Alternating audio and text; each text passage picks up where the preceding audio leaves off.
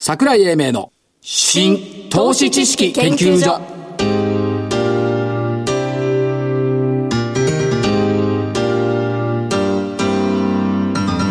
この番組は NPO 法人日本 IFA 協会の協力でお送りします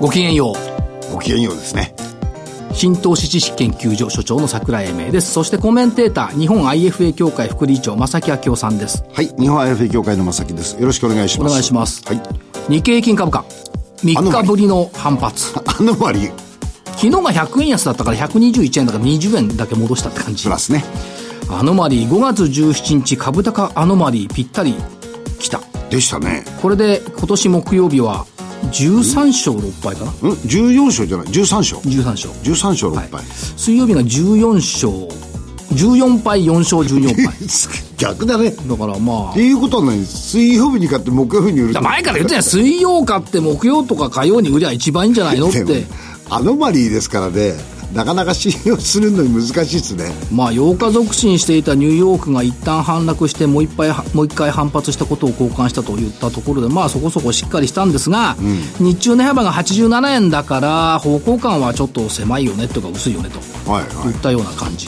でもザラバ中150円高ぐらいまであったんじゃないですか今日たかだか150いやいや高が高とは言いますけどねあのね分母がね8000とかじゃないんだからね分母が2万円ないんだいやとは言いながらですねそれと高々っていうのにちょっとあれだったのは桜井さんのところで、えー、と新高値が100桁三桁が4日連続かななはい立派なもんじゃないで立すか派ですよ立派だけど物足りないって言うんだもんマーケットはなんで200や300欲しいって何でも欲しがる孫ちゃんだからマーケットはこれはねちょっとね欲しがりすぎですよそうかな、うん十分だと思いますよ まあ何でももう欲しいの欲しいものは欲しいんだよ増配したってもっと配当くれっつうんだだからそれはかかった本当にでえっ、と相場で一番重要なことはい昼間考えてたの、一歩先のリズムを想像することじゃないかうんみんなその日のことしか考えてないじゃんせいぜい明日のことぐらいじゃない、で3月の例えば23日って今年安値つけてますけど、はいあの安値に仰いでいた頃に5月の五月晴れの空想像できてれば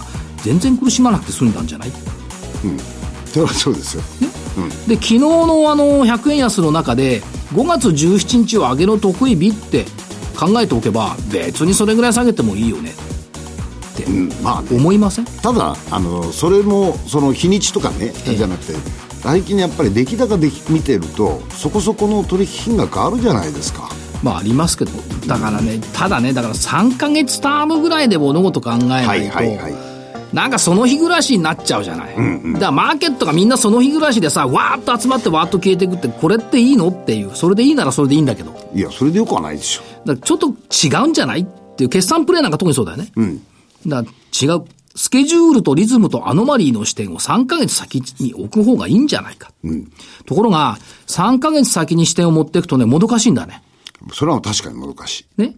で、目線が3ヶ月先だと、目先の動きがもどかしく見えるし、目先の動きばっかし見てないと、見てると先が見えない。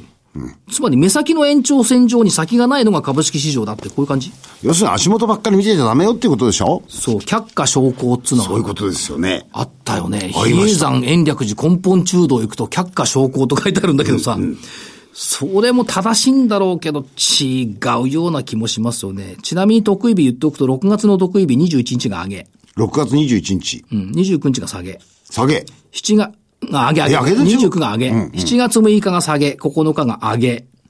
26日が下げ。すいませんけどちょっとまとめていただけませんかえ、だから、上げと下げを6月21日上げ。はい29日さ上げ。7月6日下げ。9日上げ。26日が下げ。以上。後でまとめようそれなんでメルマガに載ってるよ。メルマガ持ってんのその、上げと下げをさ、区別しとかないとさ上がったり下がったりするのはちょっと面倒くさいじゃないですかまあね。だから心の拠り所だよね、基本的に。よりどころってここ一応丸つけてきゃいいんだね所詮心の拠り所。丸と三角をつける、カレンダーにそうなの。はいで、あれだよ。4社に1社が最高益ってさ。いいでし今朝ょだっけこれ出てたの。これ見た瞬間に、2018年3月期決算かと思ったのよ。はい前期かと思ったら今期なんだよ。今期に2019年3月期なんだよ。今3月期決算企業3つの追い風。これ出てましたねだそうですよ。はいでインバウンドとインバウンドとネットネット通と販と半導体関連。ということで、鉄道旅行小売化粧品、通販携帯物流、携帯電話物流、あと半導体、だそうですよ。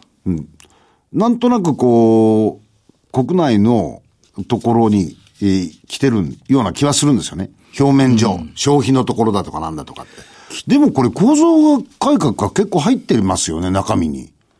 半導体関連だとかなんかになってくまあ、る。これは日本だけじゃなく、これ世界の流れだからね。ですよねネット通販も世界の流れで、インバウンドだって、日本よりトルコの方が観光客多いんだからね。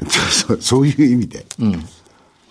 だからまあ、イン構造改革といえば面白かったな。あれ面白かったね。あ麻生さんのコメント。これ桜井さんが取り上げたから面白いんじゃないいや、今日日経でしたよ。日記出てはいましたけど。 2012年の総裁選の時、暗いやつを選ぶか、頭の悪くないやつを選ぶか、だったらお腹の悪いやつを選ぶのが一番良かったって。これは麻生さんと結構ウィットに富んでるなといや、思って。ウィッテル飛びすぎでしょ。麻生さんの言葉ですよ。漢字は読めないんだ、あの人ね。今感 じ。ウィットには富んでるなという感じがしました。今朝、そうそう、地下鉄乗ってたんだ、朝。早く。朝6時前にか地下鉄乗ってたらさ、ええ前におじさんが3人座ってんのよ。同じぐらいの年若いのとね、おじさん2人。ほで、真ん中にヘトヘトバッジがいるんだよう。。ほう。で、横に、あの何あの鳥の黒いバッジがいるんだよ。はい。金、金で鳥の縁取りしたやつ。ちょっと待ってください。っていうことは、業界が同じで、そう会社が違うっていうことだから真ん中に野村がいて、それをな台湾が2人取り囲んで、3人とも寝てんだよな。あ、寝てる。うん。あ証券マンってやっぱり朝から寝てるんだなって思って。相場の話してんのかと思った。いやいや。違う。だから朝から頑張ってることは頑張ってるよね。っていうのがあったんですけど、で、ふっと思い出して、山一ってどんなバッジだったかなと思って。ああ。黒地に金で、への下に1だったね。それそうです富士山みたいなバッジだった。そうです。で、今はそんなことないでも、昔、バッジ裏返して飲みに行ったよねっあ、行きましたね。ていうのがあって、まあ、未だに朝から行くのは続いてるんだ、というような印象がありました。まあ、兜町では、あの、山の字は結構早くな、メンバーになった人たちですからね。あ山日光なんだよね。で、野村大王が後から来たんだよね。ですよね。だから山市さんは結構、だから野村のほら本社って川の向こうじゃん。だったいや、今でも。今はだって川向こうでこっち側にあるじゃないですか。あの、なんあか橋で繋がったんだ。橋で繋がった。そうだそうだそうだ。で、ダイヤもこの島の中にはいなかったんだよ。はいはいはい。あれ、藤本ビルブロークとかだから。だからそういう歴史があると言ったところで、じゃあ、えっ、と、先週の振り返り振り返りいきましょう。これはマストですからね。増産銘柄。はい。 2267ヤクルト。はい。立 73 7300円が7580円。派。お、立派だね。立派でしょ丸。うん、丸。えーっと、おアリさん銘柄。はい。えーっと、ヨネックス7906。669円が727円。おおー。これ、テニスとか、効果ですかね。いやー、なんかね、このとこ上がってんだよ、ヨネックス上がねって。ますよ。それから、すごく価格の維持力が強い、いつまもあ、より。バドミントン人気っていうことなんでしょうけど、いやー、東証2部ですけどね、ヨネックスに注目してる市場関係者は誰もいないと思うんだよね。そうですね。えーっと、この間来てもらったんだよね、4355ロングライフ。あ、はい。 489円から516円。これもなんかじわじわじわって上がってるんだよね。はい。それから、丸の方でいくと、ヤマシンフィルター6240。1171円が1293円。1100円台で低迷してたんですけど、決算発表とともに戻ってきた。元気はやっぱいいね。と思いますよ。それから、えー、ヤクルトの真逆にいたのが、9090丸和運輸。あ、あの日高かったんですいよ、や、ね。ストップ高だもん。4390円が3980円罰。やっぱりあれだね、あの、ストップ安近く下げたやつを言った方が勝つね、これ。まあ、あの、勝負でいけばね。はい。えー3393スターティア、916円から804円。これ決算嫌けして下げちゃった。ということで、1個しか出さないヤクルトが丸だから負け。はい、勝ち。じゃあこと、今週の銘柄いきま今し週ょうも一個です。全く同じような発想ですよ。どうぞ。はい、どうぞ。えー、4912ライオン。えーききみあ皆さん多分ご存知で歯磨きですとかね、体ケア、ボディケアとかね、はいヘアケアとか。それから、あメディカル関係のところ、ちょっとここのところ増えてきてますね。はいうん。風邪薬までやってます。それからまあ潜在関係は皆さんご存知の通り。えーっと、この間決算発表したんですよ。えーえーで、えー5月14日に決算発表して、2018年の1、3月期、売上を前期から比べても売上もいい。はいそれから、えーと、税引き前利益もいい。はいえーこれは68億から114億。えーそれから税引き後の利益。えーこれはなんか117億も上がる予想になってんですよ。はいよ数字が、はいで。キャッシュも増えてんです。はい。これでなんで株価が下げるかということで、また下げたところを言うから、あんたはずるいって言われるでしょうけど言いませんよ、ライオンです。ライオンにさ、はいあの、昔、あの、IR 一緒にやってたことあってさ、えライオン伝説って知ってる知らないです。あのね、アルファベットでライオンって書くじゃない。 LI、はい、応援が、ね、はい。ひっくり返してみるとなんて読める NO? ナンバー17って読めないあ、。ナンバー17。うんで、開発商品のナンバー17っつうのがあって、それが結構売れたから、えっ、と、ライオンにしたっていうね、都市伝説があったのよ。ほう、初めて聞いた。うん。で、行った時に広報の人に聞いて、これは本当ですかって聞いたら、うん、そういう都市伝説はあります。確かに、ナンバー17という詩作品もありましたけど、それは違いますと。そう。もともと獅子印歯磨きだと。はあ、はあ、はあ、はあ。だから、株式市場でも歯磨きってよく言うんだけど、はいだから、都市伝説あんだよね。誠しやかにライオンをひっくり返すとナンバー17だからって言ってた頃があって、一応やっぱり会社に確認しないといかんと思って聞いたことがあった。あ、そうですか。うん。海の家で使ったことがどうなのでしたかなもう忘れたけどね。あ、そう。はい。ライオンね。はい。えーっと、では、アリさん。アリさんどうぞ。 3664、はい。モブキャスト。モブキャスト。もうね、長期低迷してたんだよね、割と株価はね。ゲームだよ、ゲーム。ブラウザゲームとスマホゲーム。最近出したゲームでは、キングダムランってのが良くなってきてる。あー。中国なんかのね、あの、共同でやってるのが非常に良くなってきてるっていうのと、あと M&A に入ってきていてて、自動車レースとかやってるトムスっていう会社を中に入れて、自動車部品の、えー、ネットも、ん e コマースやろうとかもしている。スマホゲームではなくて、そっち、分野が違うわけですそうね。そう、エンタメ系、まあエンタメエン系タ IT っていうのがキーワードだから、ちょっと変わったなという感じがしました。おーモブキャスト。それから、えーっと、お見合い、お見合い。ネットマーケティング。はい。 6175。お見合い。いやお見合いっていうサイトやってんのよ。えー恋愛あ、マサイトの名前がお見合いってお。見合い。で、この、おー6月からクーンっていう新しいサイトもね、出すんだけど、売上高営業利益ともに過去最高。有料会員5万人、累計マッチング組数1588。だからマーケットの伸びっていうのを、まさきさんね、意外とバカにしてるけどね、婚活、恋活マーケット、マッチングサービス市場ってすごいんだよ、これ。これ前に、あの、来ていただいた会社さんありましたね。でそれがまあネットマーケティング。はいネットマ。IBJ とかもあるけど、今374億円の市場が5年後852億円倍以上。になってくるっていうのと、えっ、とね、ナスダックにね、アメリカでマッチグループっていうのが上場してるの。勉強不足です。で、デーティングアプリ Tinder っていうのやってるんだけど、これ Apple ストアの総合ランキング世界一位おを取ったことがある。で、このね、マッチグループって時価総額1兆円だぜ。あ、そうですか。うん。お時価総額1兆円だよ、恋愛マッチングで。すいません、ピンとこないんですよね。ももう離れてるかう、らね。自分のことから離れてるんで。で、昨日の日経新聞のね、油楽にてを読んでいたら、この、主人公の田口、主人主人公の人の田口さんとお母さんとの会話があったの。はい。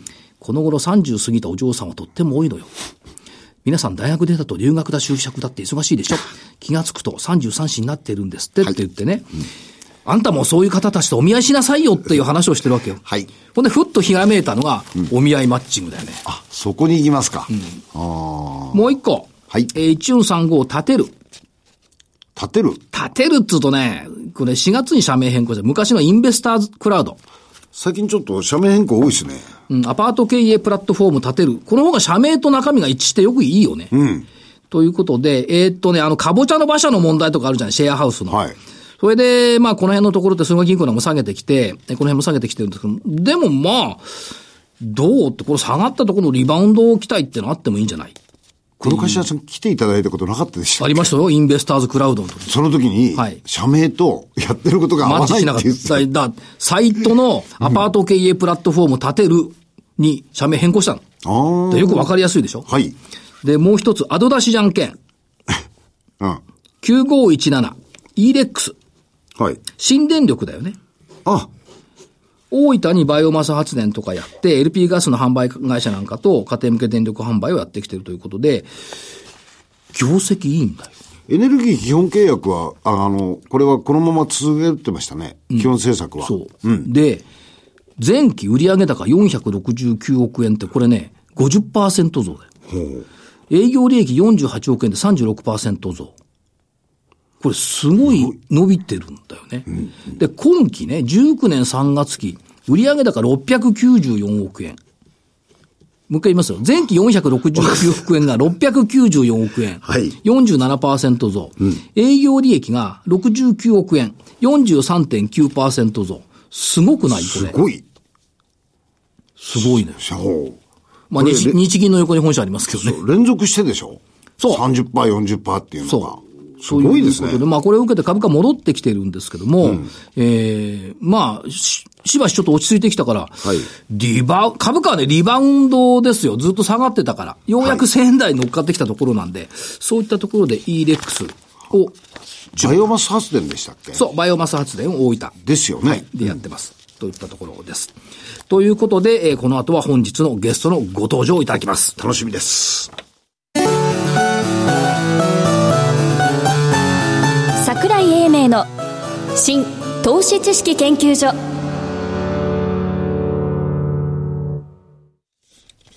それでは本日のゲストをご紹介しましょう。証券コード4563。東証マザーズ上場、アンジェス株式会社代表取締役社長、山田栄さんです。山田社長、よろしくお願いします。よろしくお願いいたしおます。久しぶりです。お久しぶりでお久す。しぶりです。アンジェスといえば、遺伝子医薬のグローバルリーダーを目指して、はいずっと目指してこられました。はい。ということで、途中経過を今日は伺いたいと思うんですが、よろしいでしょうか。はい。お願いいたします。医薬品の開発ってやっぱりこれ時間はかかるっていうところはありますよね。そうですね。え10年以上のお時間をどうしてもいただかなきゃいけないというのが、この長い時間を要する開発でございます。で、まあ多額のコストもかかるし時間もかかるということなんですが、マーケットはどうしてもその、せっかちじゃないですか。はい。ね。仕事してわかるせっかちだかせらっいかちろんなことを望むのはわかるんですけど、ずっとね、あの、バイオの会社って、あの、IR 一緒にやってきてるんですが、ここまでちょっと違うところがある。もちろん成功してほしい。成功して収益になってほしい。だけど、一番成功を望んでいるのは患者さんだっていう視点がね、必要だと思うんですよね。その通りだと思います。ええ、だから、まあ、あの、もちろん株価の上昇っていうのは皆さん、マーケットが期待したいのは当然なんですけども、患者さんに一番先に届けることが一番重要って言ったところだというふうに考えてますが、えー御社のビジネスモデルと特徴、これはまあ多分、二つ、三つか。遺伝子医薬品の研究開発に特化している。はい。これ遺伝子治療薬ってのは、これはもう最先端医学って考えていいんですね。そうですねはい。から2番目。有効な治療法のない疾患病気を対象としている。そりゃそうですね。今まではい薬があるんだったら別に遺伝子で研究しなくてもいいですもんね。そうですね。やはり私ども新しいものをやっぱり目指していきたいということです。ということで、今、あー話題になっているというか、御社が手掛けているのは、重症虚血死、椎間板性腰痛、高血圧、無固多糖症、アトピー性皮膚炎等々といったところですよね。3番目、製薬会社と提携をしているって、これやっぱり開発から販売まで一気通貫でやるときついってことですね。そうですね。はいその通りですね。はい。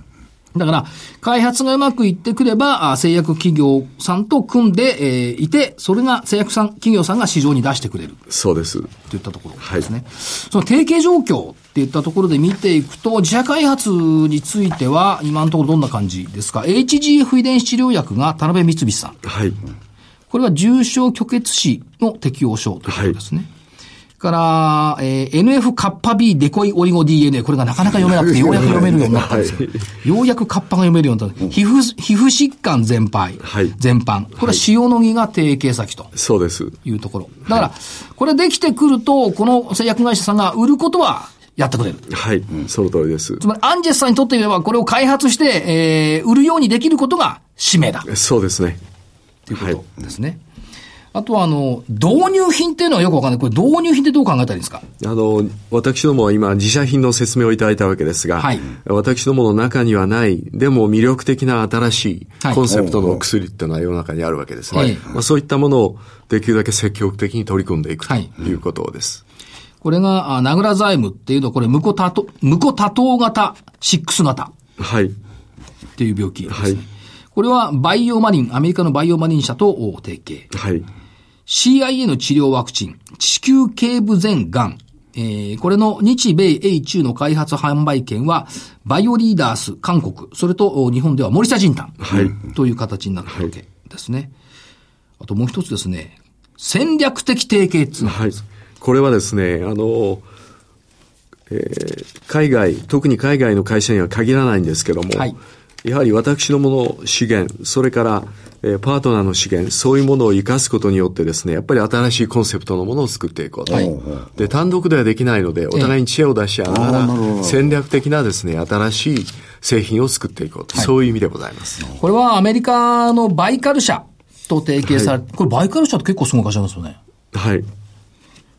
アンジェルさんもすごい会社ですけど、バイカルあ社もすの、ごい会社。バイカルはですね、もう30年以上にわたりまして、DNA ワクチンのですね、はい開発に取り組んできた会社でございまはいす。。ということで現状進んでいるということですが、まあマーケットでこれが一番早いんだろうなって見ているのが、重症虚血死に対する HGF 遺伝子治療薬ですよね。はいその通りです。これあのー足に血がいかなくなって足が腐っちゃう病気。はい、はい。日本よりこれアメリカの患者さん多いんでしたよね。そうですね確かはい。で、これは、えー今年の1月22日、厚生労働省に対して再生医療等製品の製造、製造販売承認を申請しました。はい。ということ。はい。これ、申請するまでの道のりってやっぱこれ結構大変だったと思うんですが、社長どうですかえ、あの、私どもですね、日本で開発を始めたのが、2003年からでございましたから、はいもう10年以上、十数年にわたりまして、このテーマに取り組んでまいりました。ようやく承認申請にこぎつけたという印象ですか、その通りです。で、えー承認申請、まあ時間もかかるんですけど、一般論として申請から承認までっていうのは1年ぐらいかかると言われてるんですよね。そうですね。はい。ということは、1月22日今年承あ製製造販売承認申請をしたということは、早ければ今年中、1年ってことは。はい。ですよね。大体そういう見積もりをしております。で、多少時間かかっても2019年の承認を見込まれるだろうとはいいったところ。これ遺伝子治療薬としては、は製造販売承認申請っていうのは第1号ですかそうですね。日本では初めてになります。トップランナーってことです。そうですね。ということは、まあ、厚労省なんかも、結構慎重にこれ見、見るでしょうし、次のケーススタディを、やっぱやるような気がするんですよ、役人さんっつうのはね。それはどうなんでしょう。あの、その通りだと思います。だから、一個は風穴が開くと、その後は早い。でも最初の一個は、やっぱり、山田社長頑張ってると。はい。あの、やっぱり一番手っていうのはいろんな意味で、いろんな、あの、ある意味では、あの、方程式を作っていく役割がありますので、はいむしろ我々は、あの、こういう、あの、境遇に、えーあったということは非常に光栄だと思っております。だから、あの、去年から下町ロケットっていうテレビ番組があって、で、一部はロケットだったんですけど、二部は、あの、心臓の方の製品をやっていて、これを申請す、しに行って、こう、サモン、サモン会みたいなのあるじゃないですか。サモンっつうのかななんて、結構きつく聞かれますよね、あれ。実際そうなんですかあの、実際その、その通りでございます。あの通りなんですかはい。あの、まあ、ちょっと大げさではありますが、やはええりあの、これはあの、基本的にはサイエンスが元になりまして、ええあとはやっぱり先ほどご指摘にななりましたように、患者さんが求めているお薬はいというところが本当の命題でございますので、まあそういった観点から十分に議論するとはいいう場であることは確かでございます。まあ、あれはテレビドラマですかね。まあね僕は絶対認めないという、こう偏屈なおじさんがいて、結局お前はダメだ、出ていけって言われて認められた。あれはまあドラマの世界ですがはいはいはい、あの、実際問題としては、その、患者さんの安全性、はいねそれから効能を考えて、真面目に審議するってことですよそういね。うことです。はい。これは山田社長、ああいう場に出られ出られるんですかえちゃんとあの、出てまいります。怖くないですかいや、そんなことありません。あの、それはお互いに、あの、あの、世の中に出そうという意思は、両方とも同じでございますので、ははいい。あれは、あれですか、やっぱ厚生労働省の役人さんとか大学の先生とかそういう人たちがメンバーになってるそうですね。だからお互い目指す方向は実は一緒なんで一す。緒でございまたす。だし、あれがあるということは、やっぱり患者さんに迷惑かかんないように、その通りです審査するってこと。その通りですね。別に利権がどうのかおかしなそんな話じゃないんですよね。はい、その通りです。ほら、うがって見ちゃうじゃん。テレビドラマの見過ぎだからさ。 ロケットとは違うんだから。いや、あれ心臓病、人工心臓だもんいや、だから、それはロケットとは違いますよ。で、もう一つ、いこの重症虚血死の患者さんは、アメリカの方が多いじゃないですか。はい。だから、厚労省よりね、これ FDA が求めてる方が多いんじゃないかと思うんで、これいかがですかはい、あアメリカの、ただし、厚労省はですね、はいやはり世界に先駆けて、この早期承認制度とはいいうものを、あの、作ったわけですね。一つのアベノミクスの柱でもあったわけですもんね。おっしゃる通りです。ええあですので、その意義は非常に大きいと思います、で、日本で認められることによって、当然世界から注目を浴びるとはいいう効果は大だと思います。だから逆に言うと、日本で認められたらですよ、はいじゃあ FDA も結構、今度早く通してくれるっていうふうに考えられなくもない。え、あの、私どもはそういう期待感を持って進めております。だからね、実際問題として、日本の患者さんってそんなに多くないですよね、重症虚血死は、はいそうですねアメリカは、ね、多いんですだからマーケット市場規模も世界の方が大きいんですよね。おっしゃる通りです。だからそっちがやっぱり、私としてはね、マーケット関係者としては、そっちがどうなるかって非常に興味のあるところですね、実はね。もう一つ。はい。椎間板性腰痛症、NF カッパ B デコイオリゴ。はい。 これ、どうしてカッパ B って呼べるようになったのいや、社長と何回も話してるうち に、最初読めなかったのよ。で、山田社長がいつもカッパ B、カッパ B って言うから、NF カッパ B で合ってんだろうなと、合ってますよね。おっしゃ、その通りです。はい。あのね、あの、何年も同じこの NF カッパ B を見続けると読めるようになるよ。あ、そう。でも3年ぐらい読めなかった。そうですか。どういうふうに呼んでいいんだかわかんない。 これは、椎間板性腰痛症って結構ありそうな病気じゃないですか。これも患者さんが多い病気です。はい。はい。これは、えーっと、第 1B 層、これ、の臨床試験。これ、はい。臨れ床試験ですね、これね。はい、そうです。 2018年2月から、アメリカで実地中はい。ということ。これやっぱアメリカ中心になってくるってことですはい。患者さんもやっぱアメリカの方が多いあ。ええ患者さんが多いことも確かですが、やはりこの治療の領域はですね、日本よりも米国の方がですね、はいえー精通したドクターが多いという、まあそういういい環境がございます。はい。それからもう一つが、高血圧の DLA ワクチン。はい。これは、えー、フェーズ1、フェーズ2臨床試験というんですが、第1、第2層臨床試験をオーストラリアで実施中。これは今年の4月から。はい。なんか高血圧っていうのも患者さん多そうですよね。そうですね。あの、日本では5000億円規模のマーケットを形成しているものでございますが、はいまあ、この領域に、この高血圧ワクチンあワクチンがですね、どれだけ入り込めるかっていうのは非常に興味のあるところでございます。これ、ちょっと素人的な質問なんですが、高血圧の患者さんって結構たくさんいらっしゃるじゃないですおか。っしゃる通りです。今、はいその治療薬もありますよね。はいこれは、ワクチンっていうところがポイントなんですかはい。あの、高血圧の治療薬というのはもちろん非常に今ポピュラーで多くの方が使ってるわけですが、はい特にあの、ご高齢になってくるとですね、はいこのお薬を飲み忘れたりするケースが出てあまいります。はいはいはい。で、ワクチンがもし、あの、成功に至ればですね、はいそういった飲み忘れっていう、うんあの、そういうミステイクがなくなりますので、新しい、その、コンセプトのお薬になる可能性があると。あれは今は毎日飲まなきゃいけないけど、ワクチンになるとそういうことではないんですか、そうですね。例えば半年ごととか、1年ごととか、まあ、そういう期間で、あの、有効性が見れるようになるということになるかと思います。わかりました。勉強不足で。これ、や高っとわかりました。血圧治療の医薬品市場は国内だけで先ほどあった5000億円以上。発展途上国では薬価が高いのを使っているんで、なかなか使ってくれていない。えそうですね。はいこ。の高血圧 DNA ワクチンが出てくると、ハッピーになってくるってことそうですね。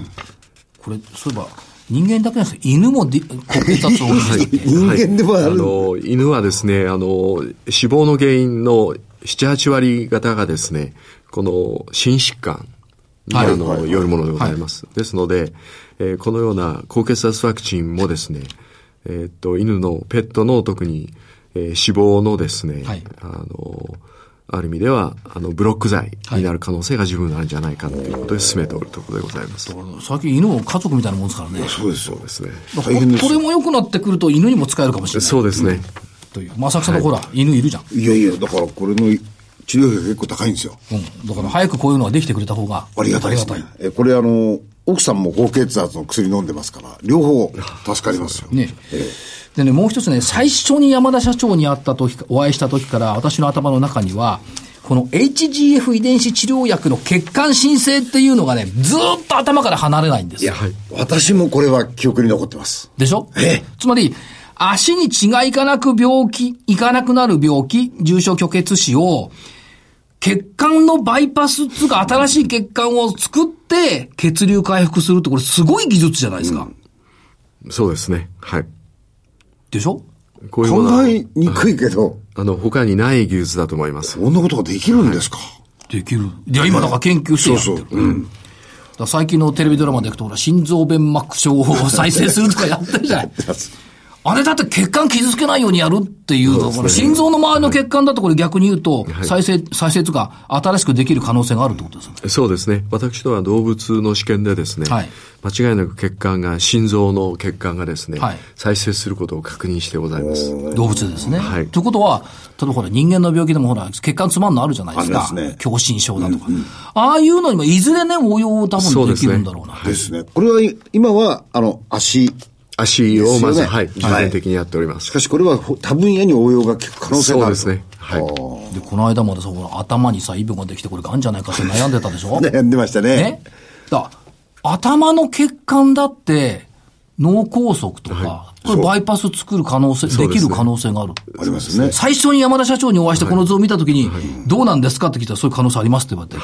おっしゃる通りですね。だからそ、あの、重症虚血死の患者さん早く治ってほしいんだけど、はいその他の部分っていうのはすごい大きいなという感じがしますですね。で、先ほど山社長のお話ありました、国内の遺伝子治療薬の早期、条件及び期限付き承認制度。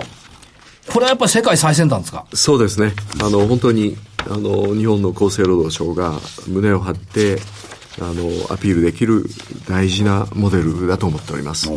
これどうして日本はこういう素晴らしいことをできたんでしょうか山田社長とか働き方結構大きかったんですかいやいや、あの、 基本的には、あの、安倍内閣のですね、はい新しい誕生とともに、やはり、あの、それ以前はドラッグラグがですね、ええいろんな形で、あの、叫ばれていはいた時代でございます。ですので、日本も世界に、あの、臆することなくですね、はいあの、やっぱり新しいものをどんどん早期に認めていこうという、はいその、おモデルの一環としてこのものが出てきたとはいいうふうに思っていただいてよろしいかと思います。で、まあ世界に誇れる、まああれ見たときに、はい安全性が認められれば、一つでも価値があるとすれば、使っていいよと、そうですねあれを見たときはびっくりしましたね。昔は100%安全性がダメだったのが、ですねうあの、効能があるんだったらいいよ、だったですから、随分変わったなという感じがしてはおりました。です。それから、えっ、と、まあ、臨床開発ステージ、今伺ったお話等々の中で、やっぱり HGF 遺伝子の重症虚血死、これが一番進んでるっていうことで考えておいていいですかそうです。はい。で、2番目が DNA ワクチンの高警察の部分。はい。であと、カッパ B のデコよりももだいぶ進んできてるといったとそうですね。ころで見ておいていい臨床医療してるとはいいうところでございます。あとは、あの、その他の部分では、あの、先ほどのバイカル社と締結したところでは、慢性 B 型肝炎。はい。これもおやっておられますけども、おこれ今どんな状況でしょうか今、今回すの段階ですか、はい。あの、動物の試験でですね、この紅葉なるものを確認しているところでございます。もう一つ、えっ、と、これも動物試験の段階ですけども、エボラ出血熱。はい。これどんな状況ですかこれもですね、あの、動物の試験でございますが、非常に有効であるということが分かってまいりました。これもバイカル社から、はいこ国内の独占的開発販売権はすでに取得されている、ということですそよのね。通りです。で、心配になるのは心配しちゃいけないんですけ ど、バイオの会社ってお金かかるじゃないですか。はいそういった意味でやっぱり資金調達っていうのをこれどうしてもしていかなきゃいけないって言ったところ、今状況どんな感じですかはい。あの、昨年の8月でございましたが、はいえー新株予約券のですね、第三者割れと発行による資金調達のですね、えーお勧めでございまして、今、あそういう意味では、あの、粛々とですね、はいえー資金調達を前に進めているところでございます。でもう一つは、その、バイオベンチャーさんっていうのは、その、薬品というか、あの、研究が、例えばフェーズ3が終わる、製造承認申請入ってくるっていう段階になると、当然お金かかりますよね。はい。だから、当然業績と研究開発って、なんか逆方向に進むんですよね。という傾向があるじゃないですか。はいだから逆に言うと、赤字が増えてきたっていうのは、費用がかかってるっていうのは、知見とかのコストが高くなって、どんどんどんどん出口に近づいてきてるっていう見方、した方がいいんじゃないかって気がするんですが、これどうですあのかね。現実はそうでございます。はい。そうですよね。はいとか、マーケットは赤字がかさんできて、いこの薬はダメなんじゃないかって誤解することがはい結構、まあ、じ誤解かどうかわかんないけど、でも実際コストかかることは間違いないですよね。はい。あの、その説明は発行体としてはやっぱり、しっかりとおやっていく必要があるなと思ってます。だって、治験って病院に行ってう、あの、メディカルデータビジョンさんの話は聞いてもそうですけど、病院に行って、この病気の患者さんいますかって言って、例えば重症虚血死だったらいますかっつっていたら、治験頼んでいいですかって、この人手と手間とコストってすごいですよね。そうです。おっしゃる通りです。なん、なん、何倍かかるとか言ってましたね。だから、そうだって重症虚血死の患者さん全国探せたら大変よ、これ。ですよね。で、日本はおまけにこの分は少ないんでしょ患者さんの数は。はい、あのーアメリカではですね潜在的な患者数が約、えー、と50万人と言われてます、 50万。はい、はい。えーすあの日本の場合はですね約数分の1から10分の1ぐらいの規模だと言われてます、はいで、アメリカでも今度はあ新たな試験の設計に行方、今作業中というふうにありますけども、そういう状況ですね。そうですはい。新試験の設計に向け作業中といったところですが、これを突破口に、いろんな研究開発が進んできて、どんどん上司するものが増えてくると、はいですね。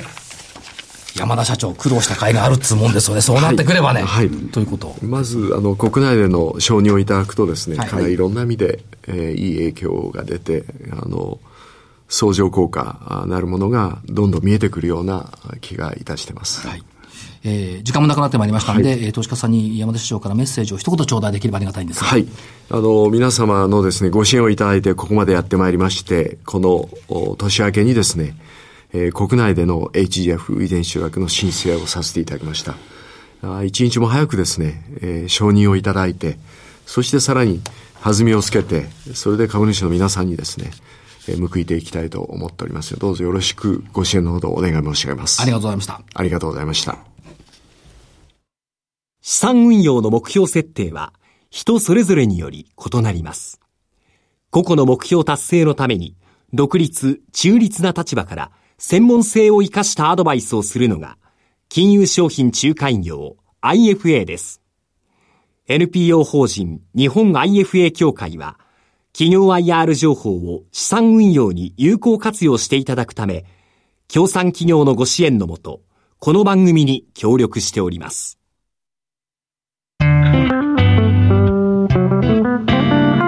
桜井英明の新投資知識研究所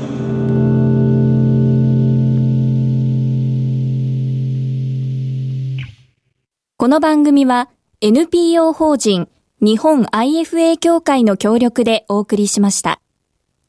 なお、この番組は投資その他の行動を勧誘するものではありません。投資にかかる最終決定はご自身の判断で行っていただきますようお願いいたします。いいお話だったでしょよ今週ね土曜日に、あのはい山田社長とあの名古屋行ってあ、そうなんです IR を一緒にやる予定なんですが満員か。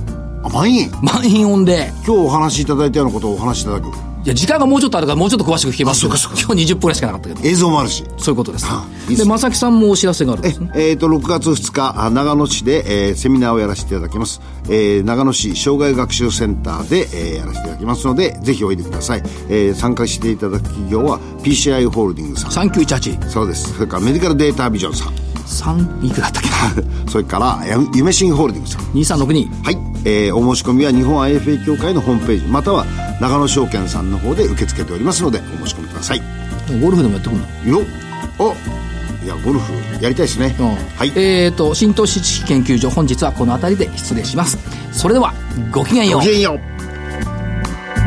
う